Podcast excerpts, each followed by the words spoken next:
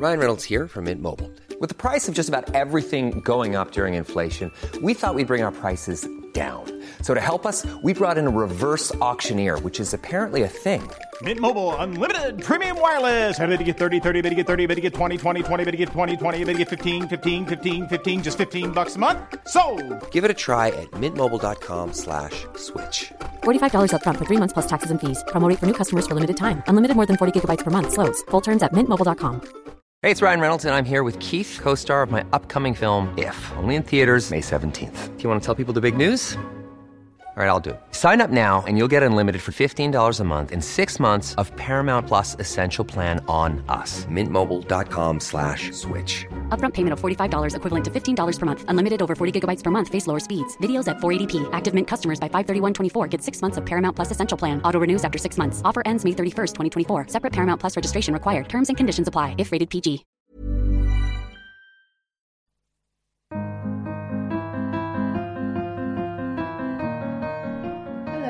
Welcome back to the Prospect interview, where we speak to the brightest minds of today and talk about the ideas that matter in politics, arts, and society. I'm Rebecca, assistant editor at Prospect. This week, we'll be talking to the American historian Carol Anderson about the secret history of America's much debated Second Amendment. The amendment, now enshrined in the country's Bill of Rights, asserts the right of well regulated militias to keep and bear arms. Centuries later, in today's world, many hours have been spent picking apart the language of the Second Amendment, and some advocate that it ought to be abolished entirely. Carol Anderson became a household name in America under Donald Trump when her best selling book, White Rage, which looks at the history of white backlashes that would always follow after advances in black power, became a bestseller. Many considered it a vital reading for the Trump years. Now she's come out with a new book, The Second, which argues that at the heart of the Second Amendment lies white supremacist ideas.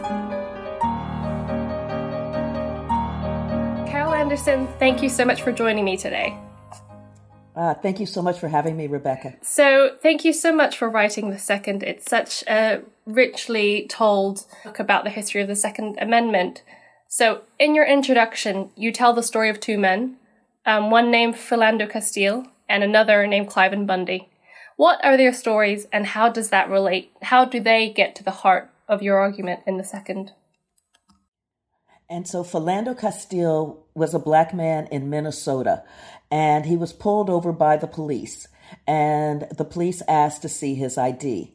Philando Castile, following the National Rifle Association's, the NRA's guidelines uh, on what to do when you're pulled over by the police, said, Sir, I have a license to carry weapon with me. I just want you to know that. Um, I am now reaching for my ID as you have requested.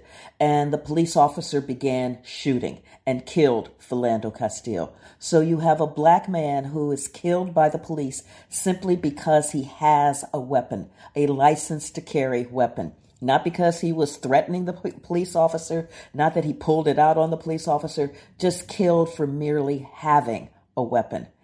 On the other hand, you have Cliven Bundy. Cliven Bundy was a white man um, out west who had been illegally grazing his cattle on federal property and not paying any of the fees for grazing his cattle on federal property. So law enforcement showed up to, to, to get the fees from him.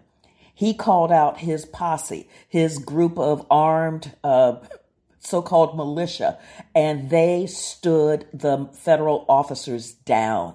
Um, so the the kind of the way that Cliven Bundy was able to brandish weapons and threaten federal law enforcement and just walk away. So I juxtapose that. You have, and the NRA uh, was virtually silent on the killing of Philando Castile, virtually silent. Um, eventually, after being pushed by its black members, said, uh, "We believe everybody has the right to bear arms." Um, with Cliven Bundy, th- there was this celebration of the way that they stood those federal officers down. There was this celebration of these white men bearing arms. And and with that, you saw what I'm getting to is that the Second Amendment is really about anti blackness. It's not about guns, it is about the fear of black people in American society. It is about seeing black people as a threat to white Americans and the need to be armed to in order to, to contain that threat. Yes, and Philando and Cliven are both modern day examples, but the second takes this idea back to the very history and founding of the nation. Um, so tell us a bit about the Revolutionary War against the British. And and so the you know, yes, this book took me back to first the 17th century, um, and and and the rise of slavery in the United States, and the laws that were coming up, and the structures that were coming up to contain that slavery, to contain Black people. When we get to the Revolutionary War, what you see is that in 1775, the colonies had banned black people from joining the army. They could not join the army. The Earl of Dunmore, who was Virginia's royal governor, issued a proclamation saying that any man who was enslaved by one of the rebels, if they joined British forces, they would be emancipated. They would get their freedom. So you had then the Americans sitting up here absolutely terrified as black people are rushing to the British because what black people see is freedom. Freedom being held right there, so close. And freedom is what they want. And you had the the the Americans just going, they're turning our Negroes against us. Um, and the British began winning several major victories. And, and, and you didn't have enough white men joining the Continental Army to be able to match what the British were bringing. It eventually compelled the Americans to open up and integrate the Continental Army. And, and so you had, and so what they were doing is because there was slavery in the North as well, they were offering freedom to the black men who would fight for the Americans. You will get your freedom if you fight for us. And so they were matching Lord Dunmore. So that that army became the first integrated army. It was amazing. And they stiffened. They stiffened and and so it compelled the British to hit what they called the soft underbelly, which was the South. They were headed south, and so you had this invasion of Georgia, and they took Georgia like that, just boom. General Howe didn't know what hit him. He's like, "What happened?" It's like you got beat, um, and so now the British were were headed toward Charleston, South Carolina so George Washington sends one of his emissaries, John Laurens, who was a son of South Carolina, down to, to, to Charleston to, to beg those folks to arm the enslaved because South Carolina did not have enough available white men to be able to repel what the British were bringing. The British had 8,000 troops. South Carolina only had available 750 white men. The rest of its white men it had deployed as the militia to contain that sizable black enslaved population. And so you had Laurens going, We don't have enough white men for what the British are bringing. You have to arm the enslaved. The South Carolina government said, We are horrified that you would ask us to do something like this. We are absolutely alarmed, you know, and we, we're wondering if you would ask us to do this, whether this is a nation even worth fighting for. And so what South Carolina was, was absolutely contemplating was surrendering to the British uh, because it was more, they were more afraid of enslaved black people, armed enslaved black people, than they were of the king than they were of being treated as traitors. Now begin to think about that, that what we have here happening in South Carolina is this, this push for it is more important to have slavery. It is more important to own human beings as property. It's more important to elevate white supremacy than it is to have a strong United States of America. So this thing that we see coursing through America's history has a long, long legacy. Absolutely. And that comes up again when it is time for the founding fathers to make the Bill of Rights and the Second Amendment. Um, and you describe the Second Amendment as a bribe paid again with black bodies. Um, so tell us the story behind the making of that and what were the conditions and compromises involved. Oh, absolutely. So um, there was initially the Articles of Confederation that came out of the Revolutionary War, but the Articles of Confederation weren't working. They really weren't working. You had the states who had tariffs against each other. They were printing their own currency. They were making their own foreign policy. There was no real United States of America. And so because this thing was was really creaking, um, a group came together to, to, ostensibly to reform and revise the articles, but it was actually to scrap the articles and create a constitution of the United States.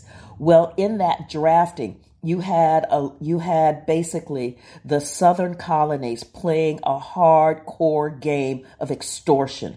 We will hold the United States of America hostage unless we're able to uh, create a strong foundation for the protection of slavery and the protection of the slaveholders. And so you see these compromises happening. Uh, the the three fifths clause, uh, which deals with representation in Congress, so that the South looked up and they said, "Whoo, Pennsylvania is much larger than we are. So is Massachusetts and New York. We are consistently going to be outvoted in Congress because we don't have enough people." And so in this case, they wanted to count the enslaved as people for representation in Congress. Well, the North went, If they're really, if they're people, then clearly they can vote in your state. Uh, and they were like, no, but for this purpose, they're going to be people or we will walk. There will not be a United States of America. And so the three fifths clause, where the enslaved were counted as three fifths of a human being for representation purposes in Congress. You also saw the extension of the Atlantic slave trade for 20 years, and you had the fugitive slave clause all of these the North knew were just reprehensible, but they kept saying it it's the sacrifice we have to make in order so we have a constitution, in order that we have a United States of America. Well, then that constitution had to be ratified by the states. And it was during that ratification convention, the series of ratification conventions, when we get to Virginia, and Virginia was one of the major holdouts. James Madison rushes down because Patrick Henry and George Mason are going toe to toe to scuttle this Constitution. One of their major concerns was that Madison had put control of the militia under the federal government and and and that is because that militia although so vaunted in the the the lore of the revolutionary war of being able to fend off the british and fighting for democracy and stopping a foreign invasion actually they weren't reliable sometimes they show up Sometimes they wouldn't. Sometimes they fight. Sometimes they take off running. So it was to, in order to instill a sense of discipline in that militia that caused Madison to put it under federal control. But the militia was essential as a slave control mechanism. The, the militia in the South was absolutely necessary as a means to contain slave uprisings because black people wanted to be free and you needed that militia in order to quell that. So what Patrick Henry uh, was doing was saying, we will be left defenseless with that militia under the control of the federal government. You've got, you've got people from Pennsylvania and Massachusetts. You know that the North detests slavery. Do you really think they would send the militia down here to help us when the slaves uh, revolt? Do you really think they would do that? We will be left defenseless. And so what they began to press Madison on was to create a Bill of Rights, a Bill of Rights that would help them prote- uh, curtail federal power and that would also protect the militia and state control of the militia. And so when you think about the Bill of Rights, so in that first Congress, Madison's drafting the Bill of Rights and and so you think it's got uh, freedom of the press, freedom of speech, uh, the right to not to have a state-sponsored religion, uh, the freedom to have a fair and speedy trial, the freedom not to have illegal search and seizures, the right not to have a, a cruel and unusual punishment. And then you have this thing the right to a well regulated militia for the security of the state. Uh, this outlier, I mean, it reads like an outlier because it is. It is the bribe to the South to not scuttle the Constitution because Henry and Mason were threatening to have a new constitutional convention. And what Madison was afraid of is that that would open up a Pandora's box um, that would allow a new Articles of Confederation, a much weakened central government to become the new United States. And he's already, we've been there, we've done that, we know it doesn't work. So I think looking back, a lot of people could assume reading the Second Amendment that the militia they re- were referring to there was, you know, part of the grand American libertarian tradition of defending yourself against foreign invaders.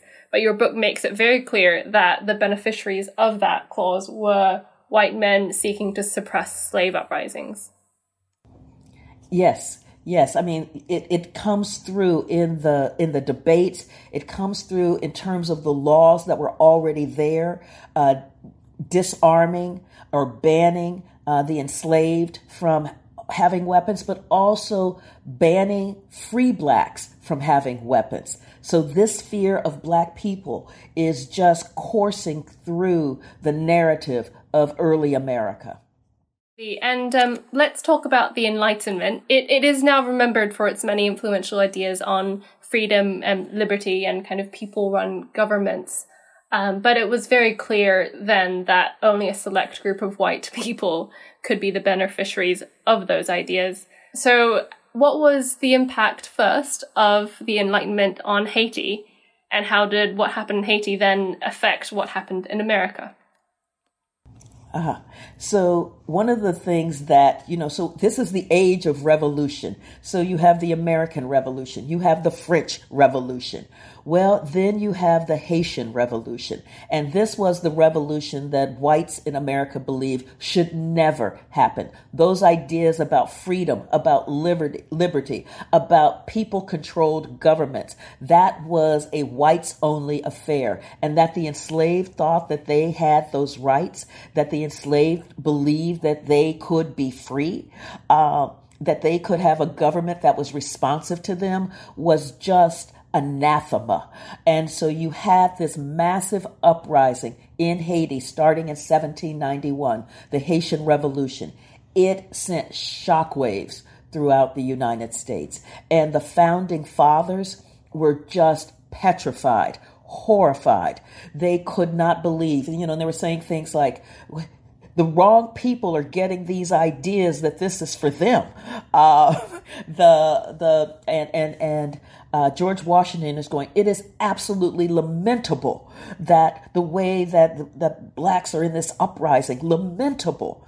No, what was lamentable was slavery. What was lamentable were the conditions that that wreaked havoc on the bodies of black people, on the lives of black people.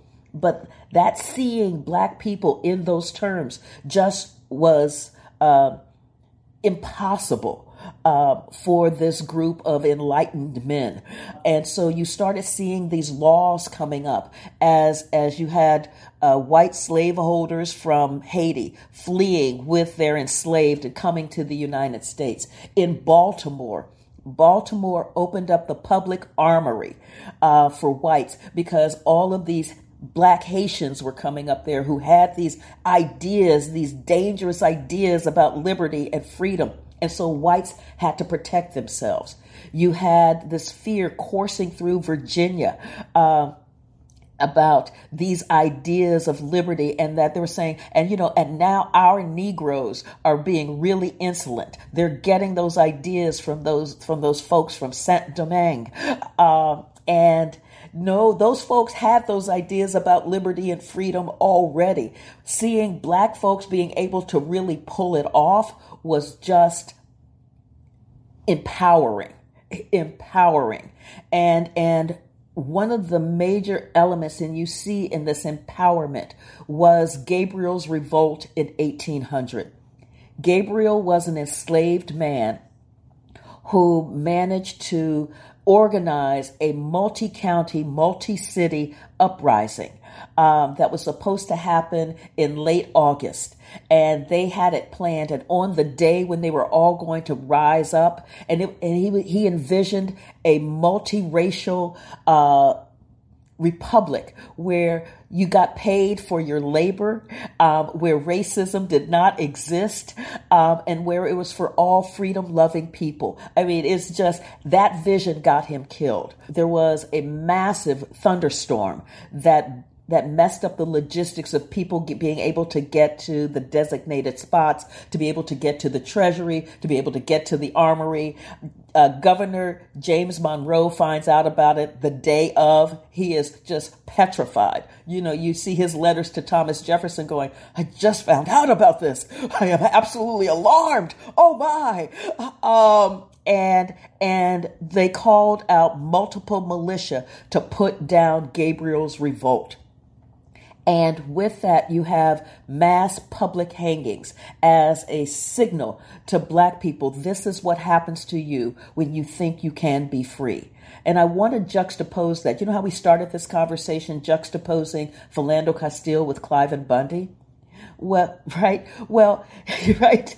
So in this era, we also have uprisings by white men. We have Shays Rebellion in 1787, uh, where white men attack the Massachusetts government because they don't like the taxation policy um, and they don't like the seizure of land for not paying your taxes.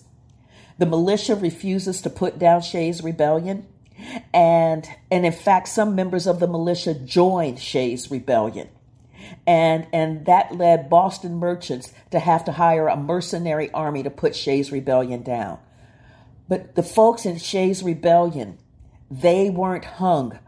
They they you know a few were were prosecuted. There were some convictions, a handful of convictions, and those convictions were were were commuted. The same thing with the Whiskey Rebellion in 1794, where white men in Pennsylvania rise up against a federal tax policy and tar and feather uh, federal tax officers and attack the major tax officer it leads George Washington to have to get on his horse and lead a force in to put down the Whiskey Rebellion. But they're like, ooh, George is coming. Okay, we're done.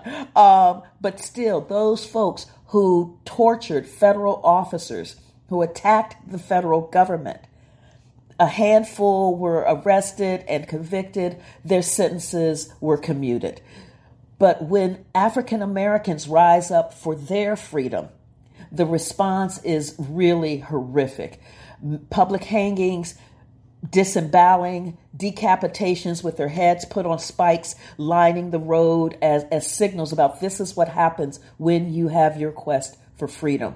And all along, you keep seeing these additional laws coming up saying they cannot have access to guns. They, they cannot have access to guns. Um, and, and strengthening the slave patrols and the militias to keep black people down. It's that time of the year. Your vacation is coming up.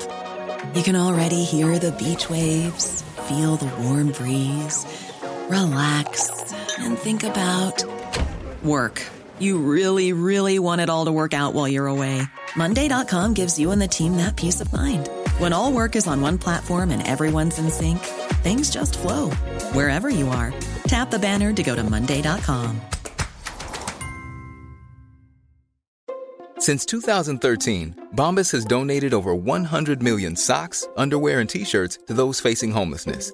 If we counted those on air, this ad would last over 1,157 days. But if we counted the time it takes to make a donation possible, it would take just a few clicks. Because every time you make a purchase, Bombas donates an item to someone who needs it. Go to bombas.com slash ACAST and use code ACAST for 20% off your first purchase. That's bombas.com slash ACAST, code ACAST.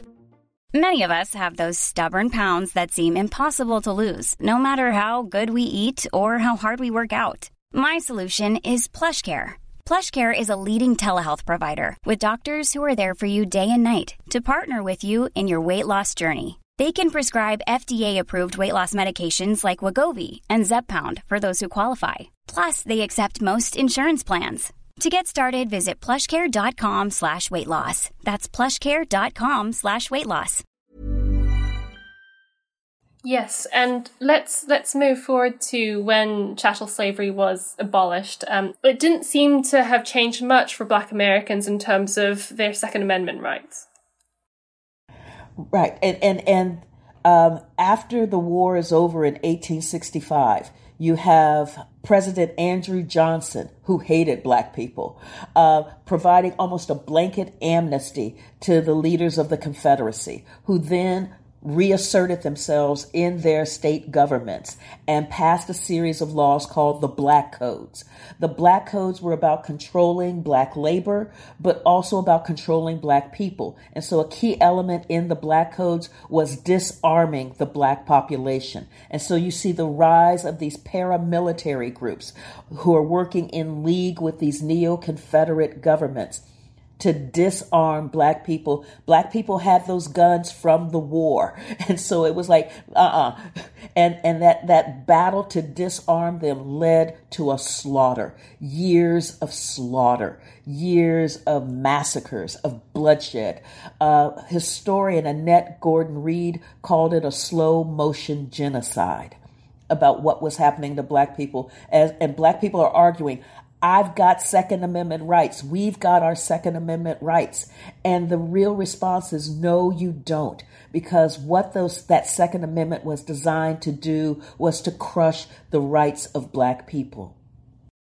We've spoken so far quite a lot on, on the South, but you make clear in your book that this is an issue across the entire nation. Um, and I want to fast forward the timeline a bit to look at Huey Newton and Bobby Seale and, and, and their work in the Black Panthers in, in the 1960s. So, how did they feel about their right to bear arms? Right. And so, one of the things that you had happening there was you had massive police brutality raining down on the black community in Oakland, California and there was no sense of accountability in the system. Black, cops could kill black people at will. They could beat them up at will, arrest and torture at will, and no accountability. And so that accountability arose from the Black Panther Party for Self Defense, led by Huey P. Newton and Bobby Seale, who were the co-founders. And their, one of their key strategies was to police the police they knew what the laws were. They knew what the California Code said about the carrying, open carrying of weapons. And so they made sure that they had licensed weapons and the kinds of weapons that you could openly carry. And they also knew the distance that they had to maintain from an arrest. And so they would pull up at an arrest with their op- with their guns, looking at the police, and they're leathered up, head beret up, and and and and the police did not like it at all. And so they would, tr- every time they tried to arrest the Panthers, they couldn't get them on anything because the Panthers knew the law. The Panthers knew that their guns had to be licensed. They knew they couldn't have sawed off shotguns. They knew about the kind of bullets, whether you're, what constituted being a loaded weapon. They knew all of that. And so the police ran to Don Mulford, who was an assemblyman in the California legislature, and said, Help us, help us. The Panthers are a problem, a serious problem. And Mulford crafted, with the help of the NRA, language to ban open carrying of weapons, a way to make the Panther strategy for um, policing the police illegal. Now, one of the things that I lay out in the book is that we did have in the South the Deacons for Defense. The Deacons for Defense were a group of men who protected nonviolent civil rights workers. And they didn't carry the, the, the, the massive fear and hatred and anger because what they were doing is they were fending off the Klan. And the Klan had lost all of its aura and its shine from the previous decades. Now it was seen as a virulently racist organization that was un American. Whereas the Panthers were going after policing the police. And the police have this aura around them of being the defenders of, of particularly white society, the, the, the foundation of law and order. And so having the the Panthers going against the police, saying the police are absolutely brutal in our communities and we need accountability, that didn't register.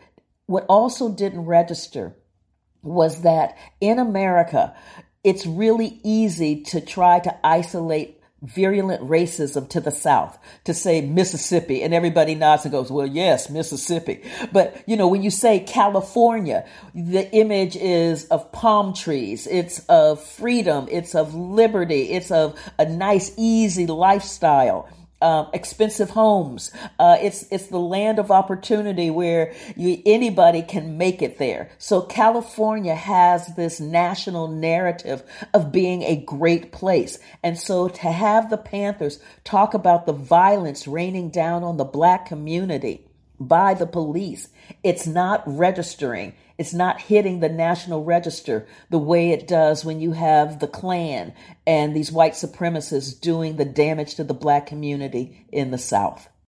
Over the recent year, you are seeing more public opinion, you know, even white public opinion turn against the police in, in a different way. Um, what have the renewed Black Lives Matter uprisings over the past year um, meant to you in terms of your, your scholarship?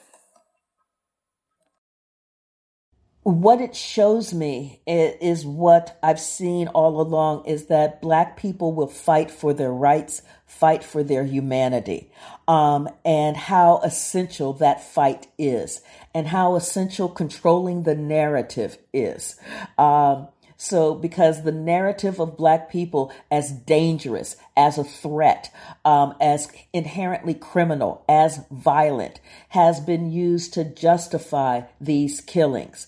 Um, and so, you think about one of the, I end the book, for instance, with juxtaposing Kyle Rittenhouse with Tamir Rice. And, and Kyle Rittenhouse was a, a, a white 17 year old who took a uh, an illegally acquired AR-15 uh, across state lines to Kenosha, Wisconsin, where there was a protest because a black man had been shot in the back seven times by the police in front of his children. And Kyle Rittenhouse comes there as part of some defending democracy kind of group. Um, and the police welcomed this 17 year old carrying an illegal AR 15, going, Oh, we're so glad you're here. We appreciate you guys. And want some water? I know it's really hot out here tonight. Uh, Rittenhouse then goes on to gun down three men, killing two, seriously wounding a third. When he walks back towards the police with his hands up as if to surrender, the police just go right by him. They don't register that this man, this teenager, is a killer, is a killer. Um, they don't feel threat. They don't see threat. Meanwhile, with Tamir Rice, who was a 12 year old boy playing alone in the park in Cleveland, Ohio, and Ohio is an open carry state. And those laws say you can openly carry a weapon as long as you're not threatening anyone. And so he's playing in the park with a toy gun. Granted, it doesn't have the orange tip on it that says, Hi, I'm a toy. But again, open carry says you can carry it as long as you're not threatening anybody. The police pull up, and within two seconds, they gun that 12 year old child down. And they said we, he was a threat. He was dangerous. We were afraid. So, how tw- a 12 year old black child playing alone in the park with a toy gun creates enormous fear where he is gunned down and killed. But a 17 year old who kills two men and seriously wounds a third is just ignored by the police because he's not a threat really exemplifies uh, what the protests were about this summer. And so as I'm writing this book, I'm seeing that long history of protest, of activism, as well as the massive racial disparities in the ways that the laws and the ways that policing and the ways that the state rains down on black people versus on whites. Yes, and, and speaking of um, another recent American news event that has a long history, what was it like watching the um, January storming of the Capitol as a historian and tracing that long history of. You're saying, oh my God, oh, over again. my God. Oh my God.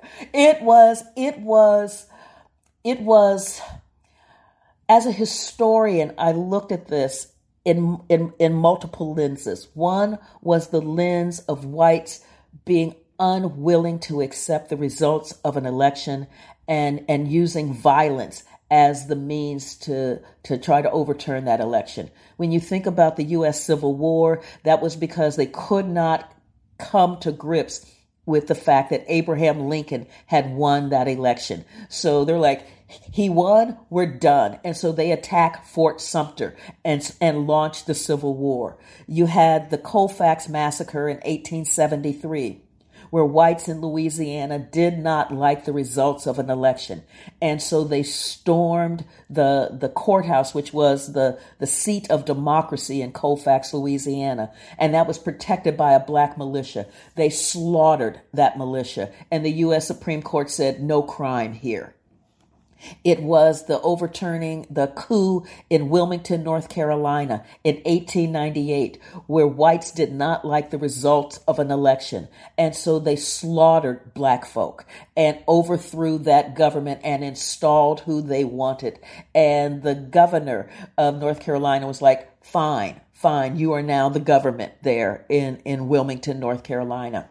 And so when I saw what was happening here at the Capitol on January 6th, it was one in a long series of whites being angry. And this anger was at the, the temerity of African Americans and of indigenous people and of Asian American Pacific Islanders and of Hispanics to vote, to actually vote and not vote overwhelmingly for the man who launched birtherism and for the man who, who created the Muslim ban, for the man who was like build the wall, for the man who was, you know, Mexicans are rapists and criminals, uh, for the man who, who defined, uh, nations in Africa and in the Caribbean as s-hole countries. You know, why don't why don't we get immigrants from Norway instead of from these s-hole countries?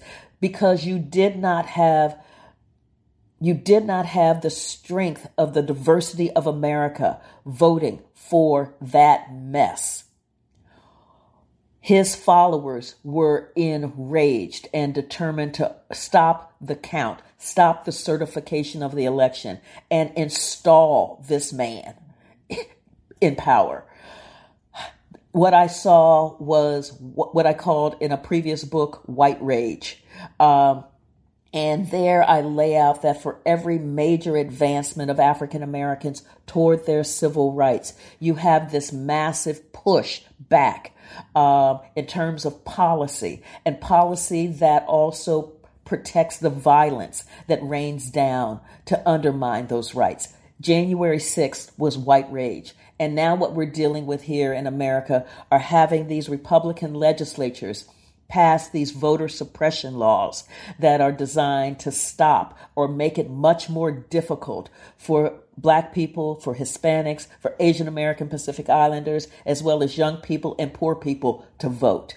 Yes, um, and and my final question is kind of on that. That that man is no longer in the White House. Um, you have a more progressive government in power. What what is the mood in America, and, and what are your own hopes? We're on the precipice um, the the the movement of the Republicans to to disfranchise uh, millions of American citizens and the the the inability of our Congress to pass national legislation to protect the right to vote and the the the calls for a coup uh, the arming of of these militias, the anger of these militias, uh, of, of, of whites willing to storm the, the citadels of democracy and, and having elected officials go, oh, those were just tourists on, on January 6th. So making light of a coup, making light of the fact that 140 officers uh, were wounded, you know, fingers were, were, were chopped off, uh, eyes gouged out. I mean, just brutal, brutal.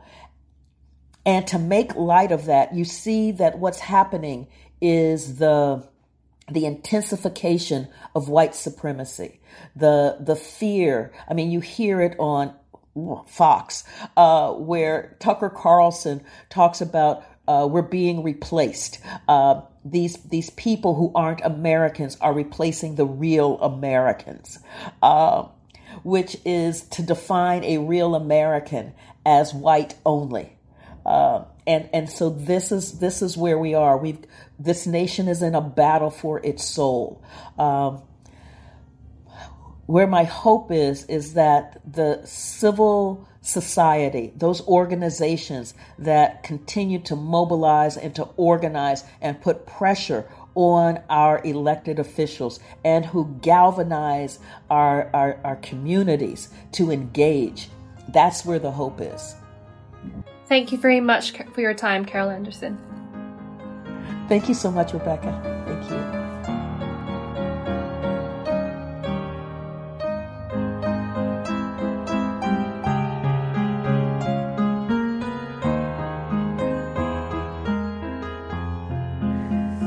And that's all from us. Thank you very much for joining us this week. Goodbye and see you next week.